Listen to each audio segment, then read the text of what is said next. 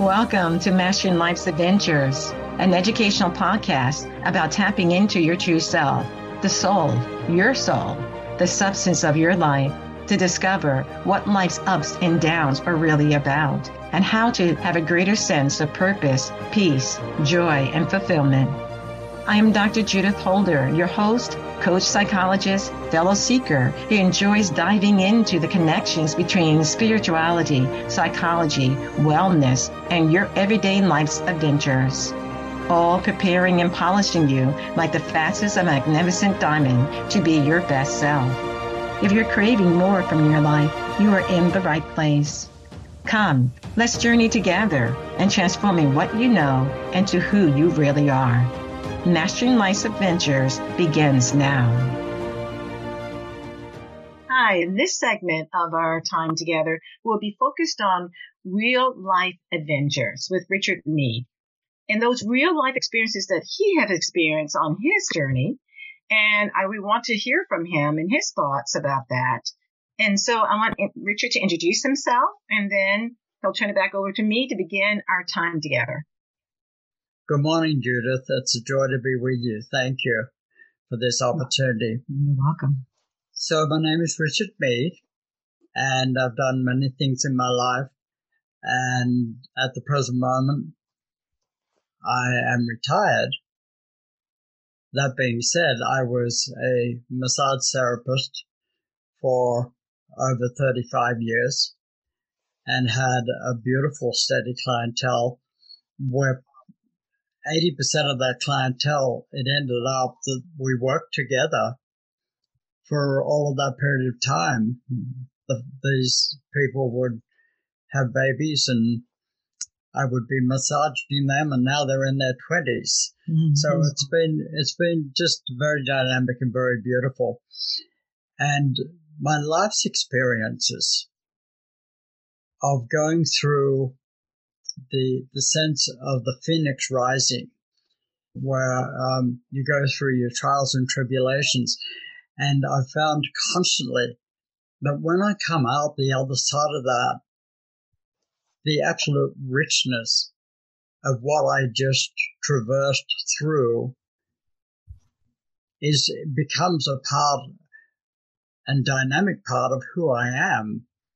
So you accumulate these precious pearls over, you know, 75 years. And it's phenomenal. So I came over to America in 19, uh, in Australia. I raised a family, two beautiful daughters. I've got five grandchildren and three great grandchildren in Australia. I came over here in 1984 and uh, it's been a very, it's been a blessing to be in America. I, I did not expect this at all, but when I landed in Los Angeles and my feet were actually on the land of America, mm. I wept and I mm. wept and I wept and I didn't, I didn't, it was, it was amazing. I felt that I was home. I felt that I was home. When you said that, the thought that came to my mind was at the soul level, is as if the soul knew it was in the right place and it was weeping for joy. Uh, and it was weeping for the awareness that you, you have arrived at some level in your destiny in the direction that you are going to live your life in, in America and what all that meant. So our soul knows so much more what all that means. And the outer only knows maybe exactly what you were saying, Richard, I wept. I may not have known all the while I wept, but I know it was a, a weeping of joy, which is wonderful. And this gets into our topic that we want to talk about today. And that's around being truly, are you present with joy? And that joy can look differently in different ways. And one of the things of your soul weeping was the joy of being here in the United States of America. Would, that, would you say that to be true? Absolutely. Yes. Yes, absolutely. So that's who I am. Which is great. And so one of the things that we're going to be talking about as we talk about are you present with joy is we're going to also look at this in three different analogies that I bring up when I talk with my guest. One is the cork and water.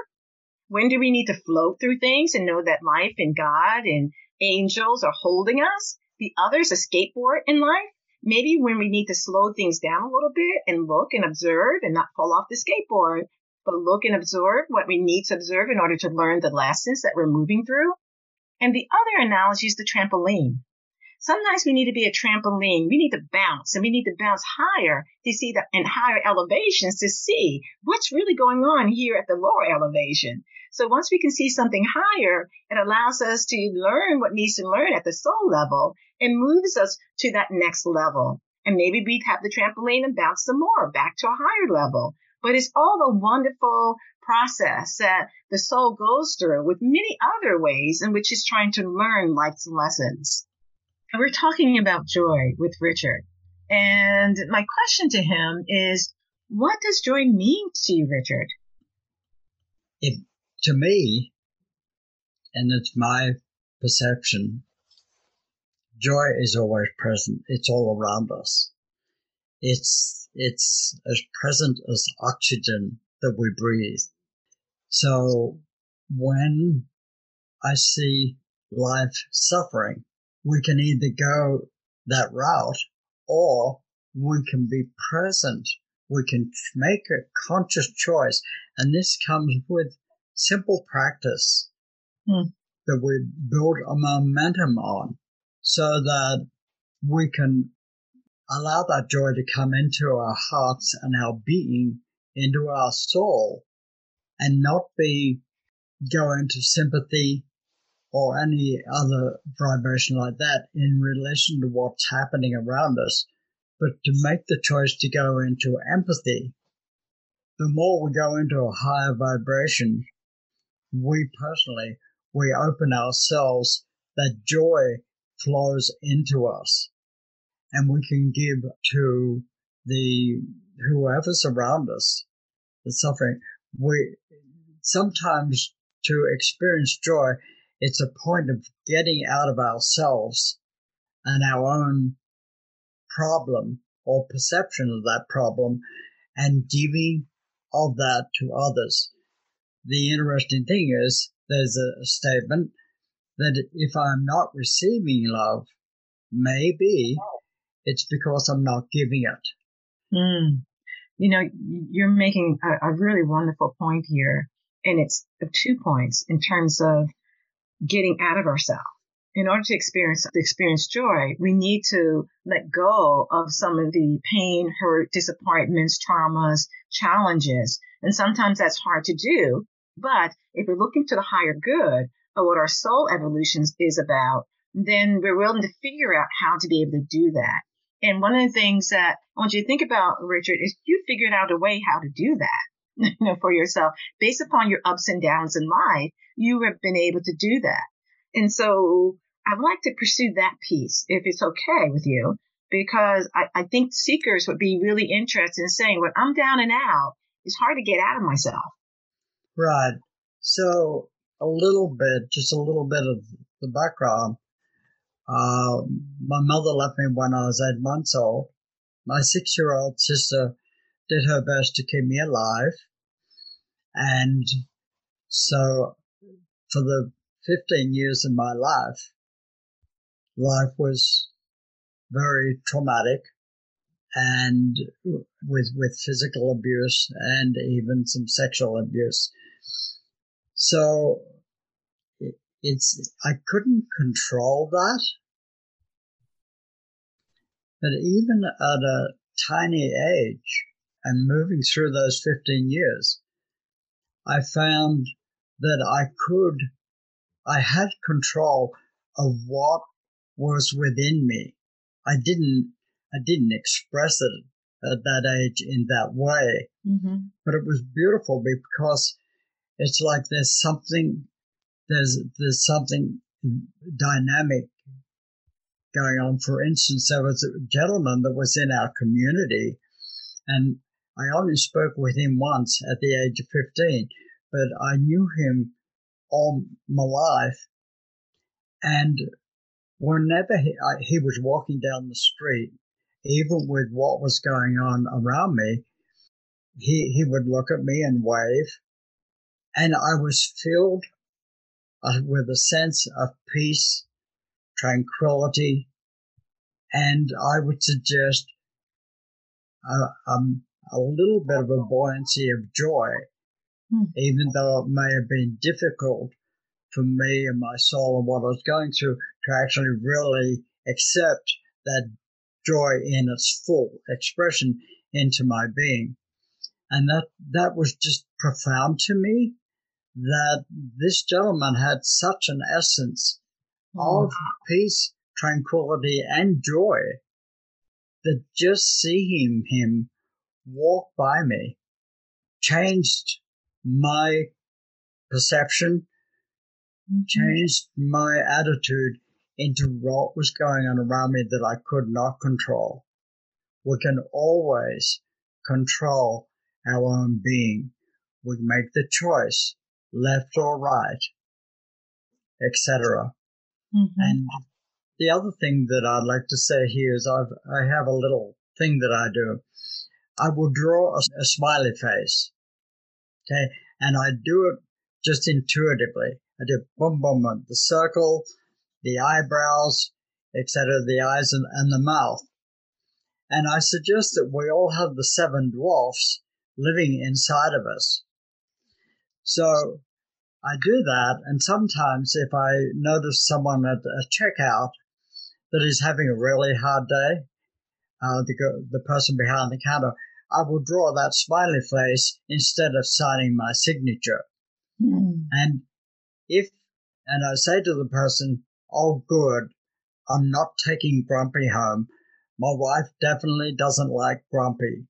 You know, so you do these little things that are spontaneous. You've got to have it in your pocket with you every moment of your day because you never know when a curveball is going to be swung your way. Mm-hmm. Yeah, and we, we do have these curveballs. And so what you're saying is being able to have something, regardless of the other person that may, what they're doing, they may be grumpy, um, or they may be anxious or annoyed, is like you do something to counter that by putting that smiley face, asking the seeker to be able to find out what are those things that bring joy to them internally that they can give to others in their interactions. Because what you were talking about earlier about, which is very true to the soul, is this vibration. Everything is vibration. So that gentleman you saw in Australia walking down the road, who was a part of your life for that first 15 years, was actually sitting at a vibration of calmness, of peace, of harmony, that he was cultivating that and you picked up on it, which means that you have a very sensitive nature. And that is what the soul is. The soul has a very sensitive nature. And it's very important for us to protect our soul and also to be aware that that sensitivity is really a quality of intuition. What are your thoughts about that? Yeah, absolutely. Absolutely. And the intuition or something like that to pull us back on track and pull us back into the center of our heart is letting go as much as possible of our thoughts. Our thoughts control our feelings our feelings or our reactions, etc. So being able to move more into a space of being intuitive allows us to get a better perception of the overall picture of what's happening right there and now. Yeah, it is as if you become fully present which is a you know part of this discussion, an area within us that has many dimensions in the heart that we don't we have rarely explored because we're so externally focused into the world of form that we miss the elements that the soul wants us to be anchored within our heart. And it want to be anchored within our being and for us to be fully present and paying attention to it to help it to grow and evolve and move through the different experiences it will go through from that point that you mentioned earlier, Richard, is from a point of inner peace or inner joy, knowing you have no control over some of the external things that happen to us. Right, exactly. I I know that there's, and I've always had a sense that there, even though my parents didn't go to church, etc. So I didn't have that kind of a background. One of the important things is to just being present. When we do that, and we've got to create these little tools in our toolbox, and practicing being present is one of those. So we can breathe. Breathing is a wonderful thing because we have to breathe anyhow. So, mm-hmm. so we slow our breath down and we make a conscious effort. We can actually step away from the situation. A beautiful practice is to say, excuse me, please. I shall return momentarily. And you, you walk away. It's your choice to stay there in that vibration that is not respectful to you. I mean, those are things like arguments or frustrations or people not getting along or people screaming and yelling at you or another person. That vibration is not acceptable. So I hear you saying kind of maybe take a moment and walk away from it to get recenter. Right. And, and by doing that, we can regroup. We can recenter. We can make the choice to be present. One of the most beautiful ways that I've found is is a brain gym is a wonderful tool, and you you can look that up on the internet. Mm-hmm. Brain gym, and that's hooks, hookups, etc. And if you can do it, if you in a private space where you can just do it, um, so say some more about that brain gym. I mean, what is it that they can be able to do for yeah, seekers? Brain, brain gym is where you cross your feet, and if the left foot is over your right foot, then you put your left hand over your right hand, clasping them in front of you so that the palms are facing each other, and then you roll it under, and lo and behold, your right hand is on top, and your left foot is on top, and it creates a beautiful figure of eight flow. And it allows the, the chakras and those energy centers for us to become more congruent with and recenter, refocus. If you're inclined, say a little prayer, even do the Om.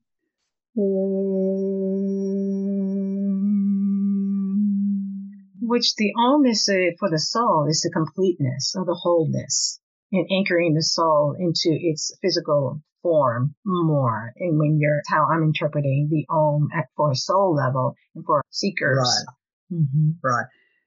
And it's interesting. I have a little song. I live in Montana up in the mountains. Of, it's phenomenal. And so Home, home on the range, where the deer and the antelope play, where seldom is heard a discouraging word, etc. So, mm-hmm.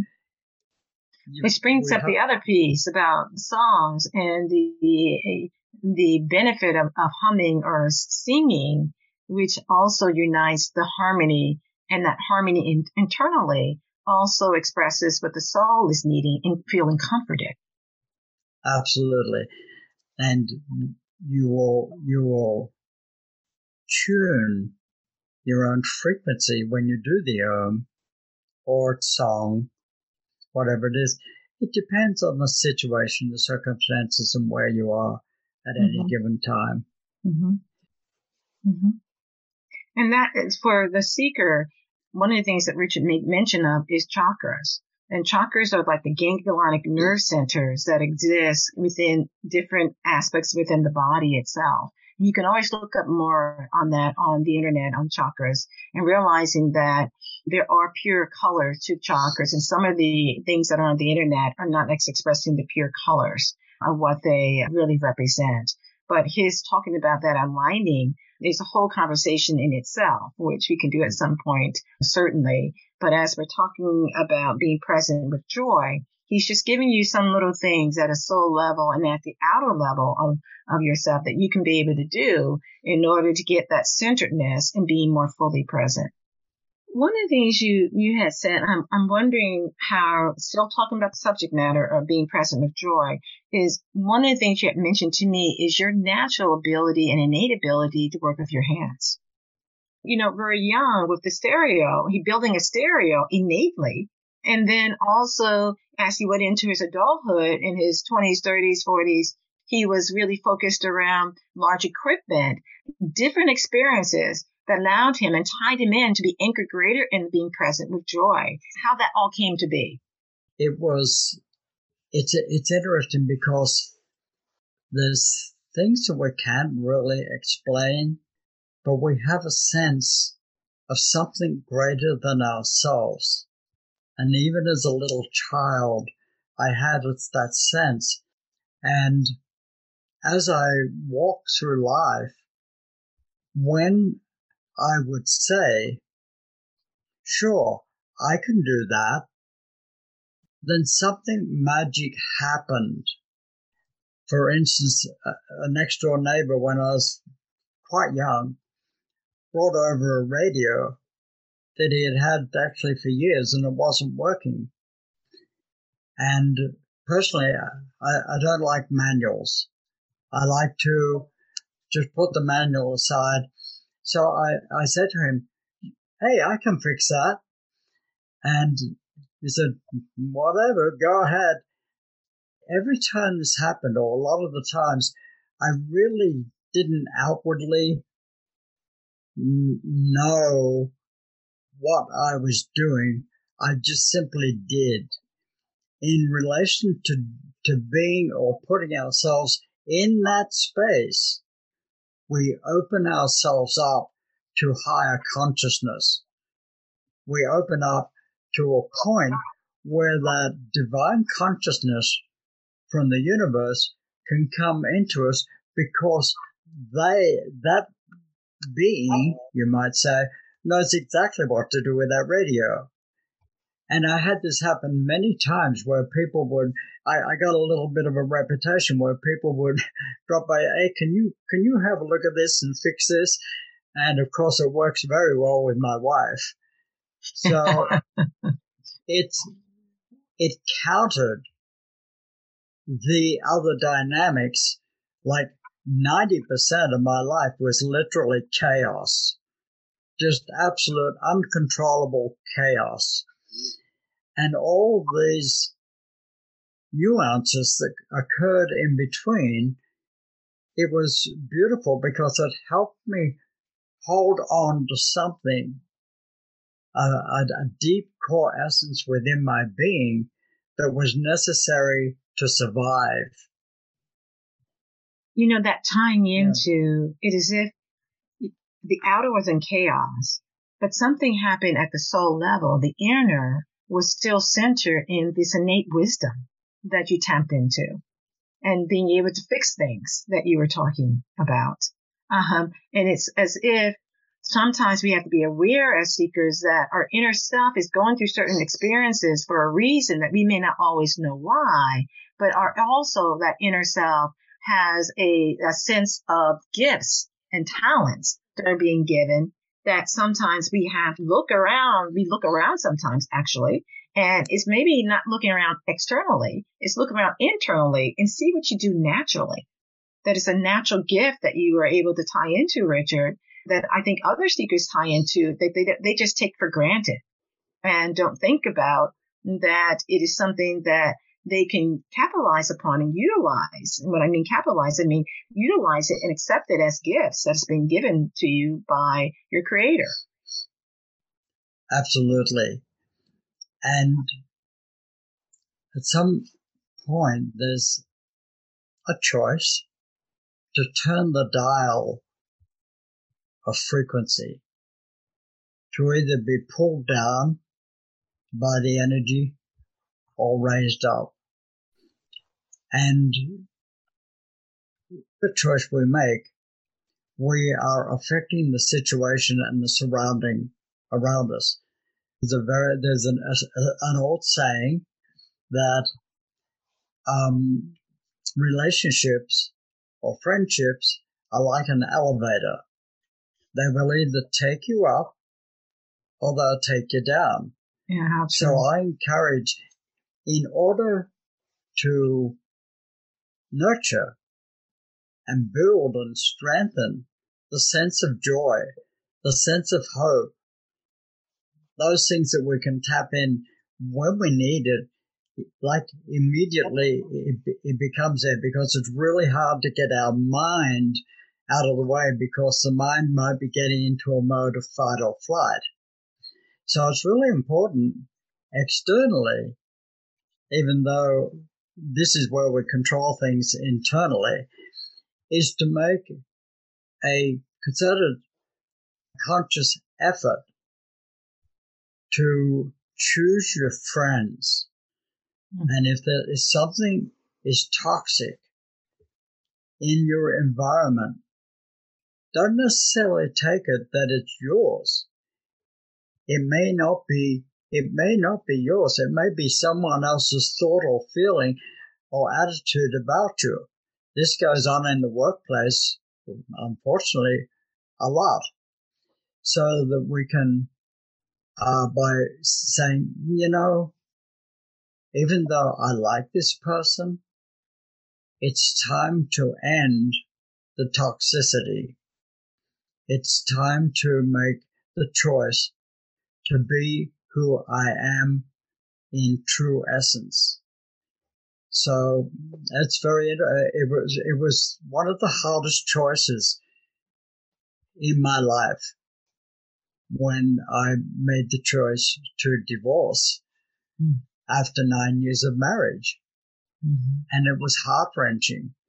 And during that period and then the next two years to follow, I wasn't at rock bottom, I was literally at the bottom of the rock. Mm-hmm. And it took, it took the choices and the efforts. For instance, mm-hmm. it was mm-hmm. like I had to make a choice. Am I going to allow myself to, to stay under this rock or lift it off me? So I went to um, a, a, year before that. I did a shiatsu medicine class, um, mm-hmm. further education, mm-hmm. and so I went over to that class because I always knew he was looking for people to work on to show his class. And I stood at the door and he had a big smile on his face, the acupuncturist, phenomenal man. And he does the five element theory and he just waved like, come on in. So I went in and he does pulse diagnosis. Mm-hmm. And um, normally people would assess six pulses just be- behind the thumb. And he, he had the ability to assess 15 levels of pulse. So, and then he, he draws it on a pentagram and literally exposes exactly what's going on in consciousness right at that moment.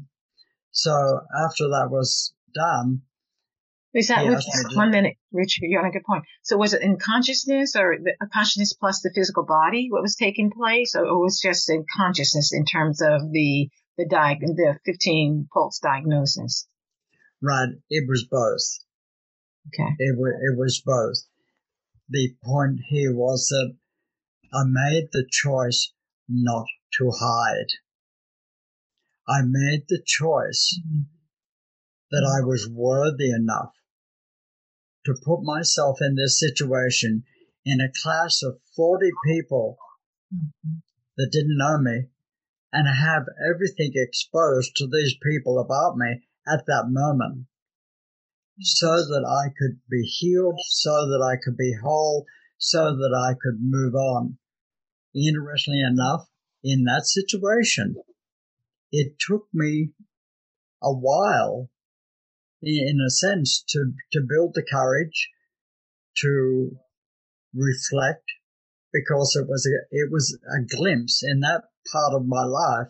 It was a glimpse of here and there of feeling worthy, of feeling that I would survive this situation of being uh, apart from my children and even my, my wife at the time because the overall um, very beautiful person very deep person so it can take a while if you're in a situation of um, what would you call it if you're in a situation of grieving mm-hmm. or pain. something very pain mm-hmm. something very deep.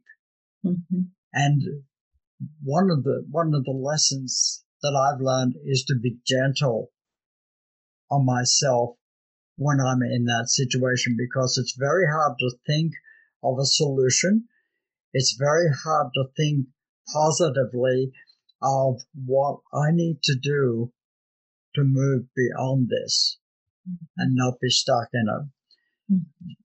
Mm-hmm. So that was a very, and that interestingly enough, that's literally the only reason why I'm speaking to you right now, because the entire class left. They did their thing on me, and then he, when they left, he smiled at me and said, "Stay behind, Richard. I'll, I'll, I'll rebalance you." So, unbeknown to me, there was one woman that stayed up the back of the classroom he rebalanced me. I walked out of the classroom and she came out after me and she said, Excuse me. And I, I was like, Yes, yes. Mm-hmm.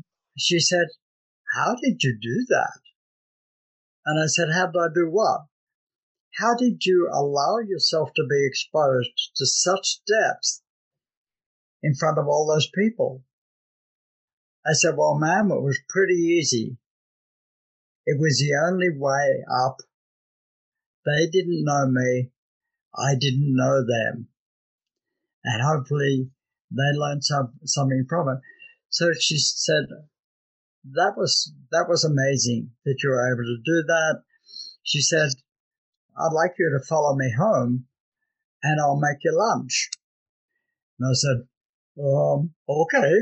You know, so I followed her home we developed a beautiful relationship.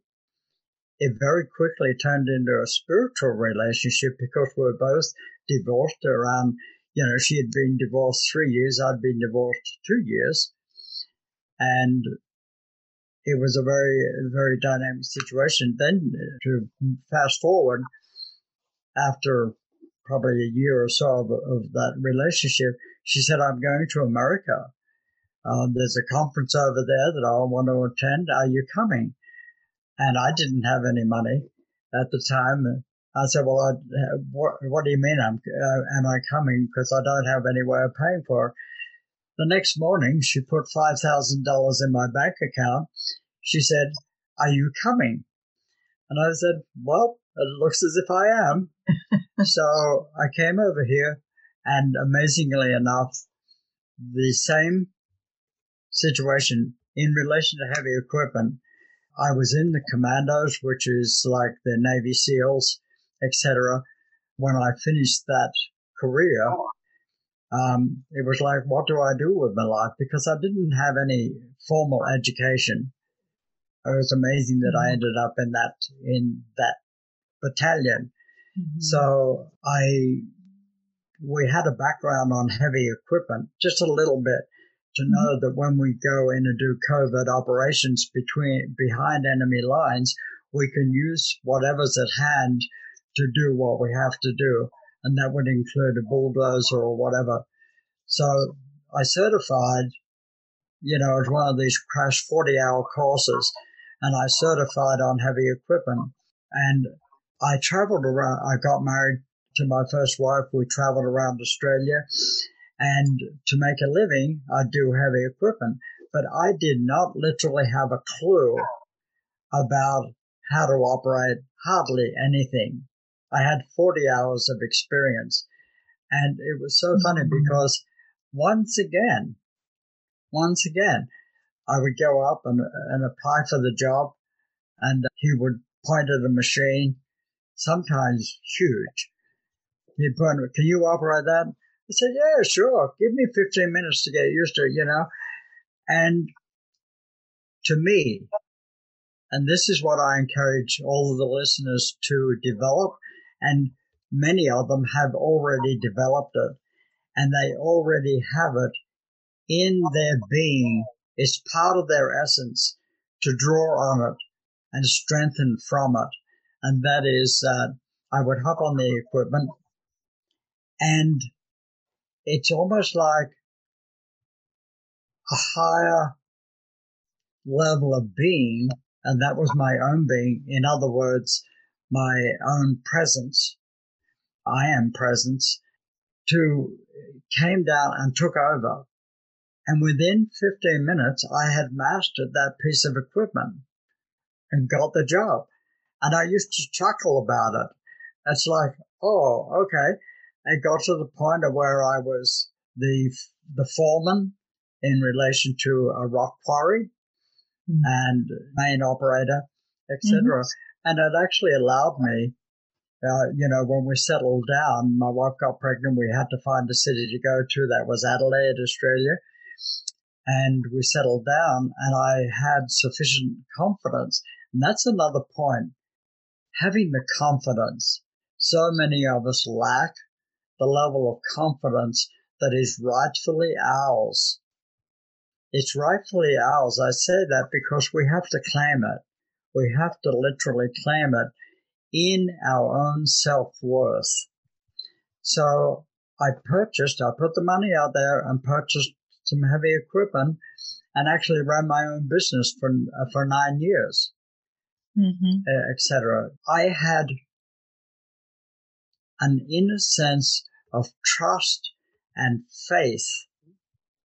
Faith is profound.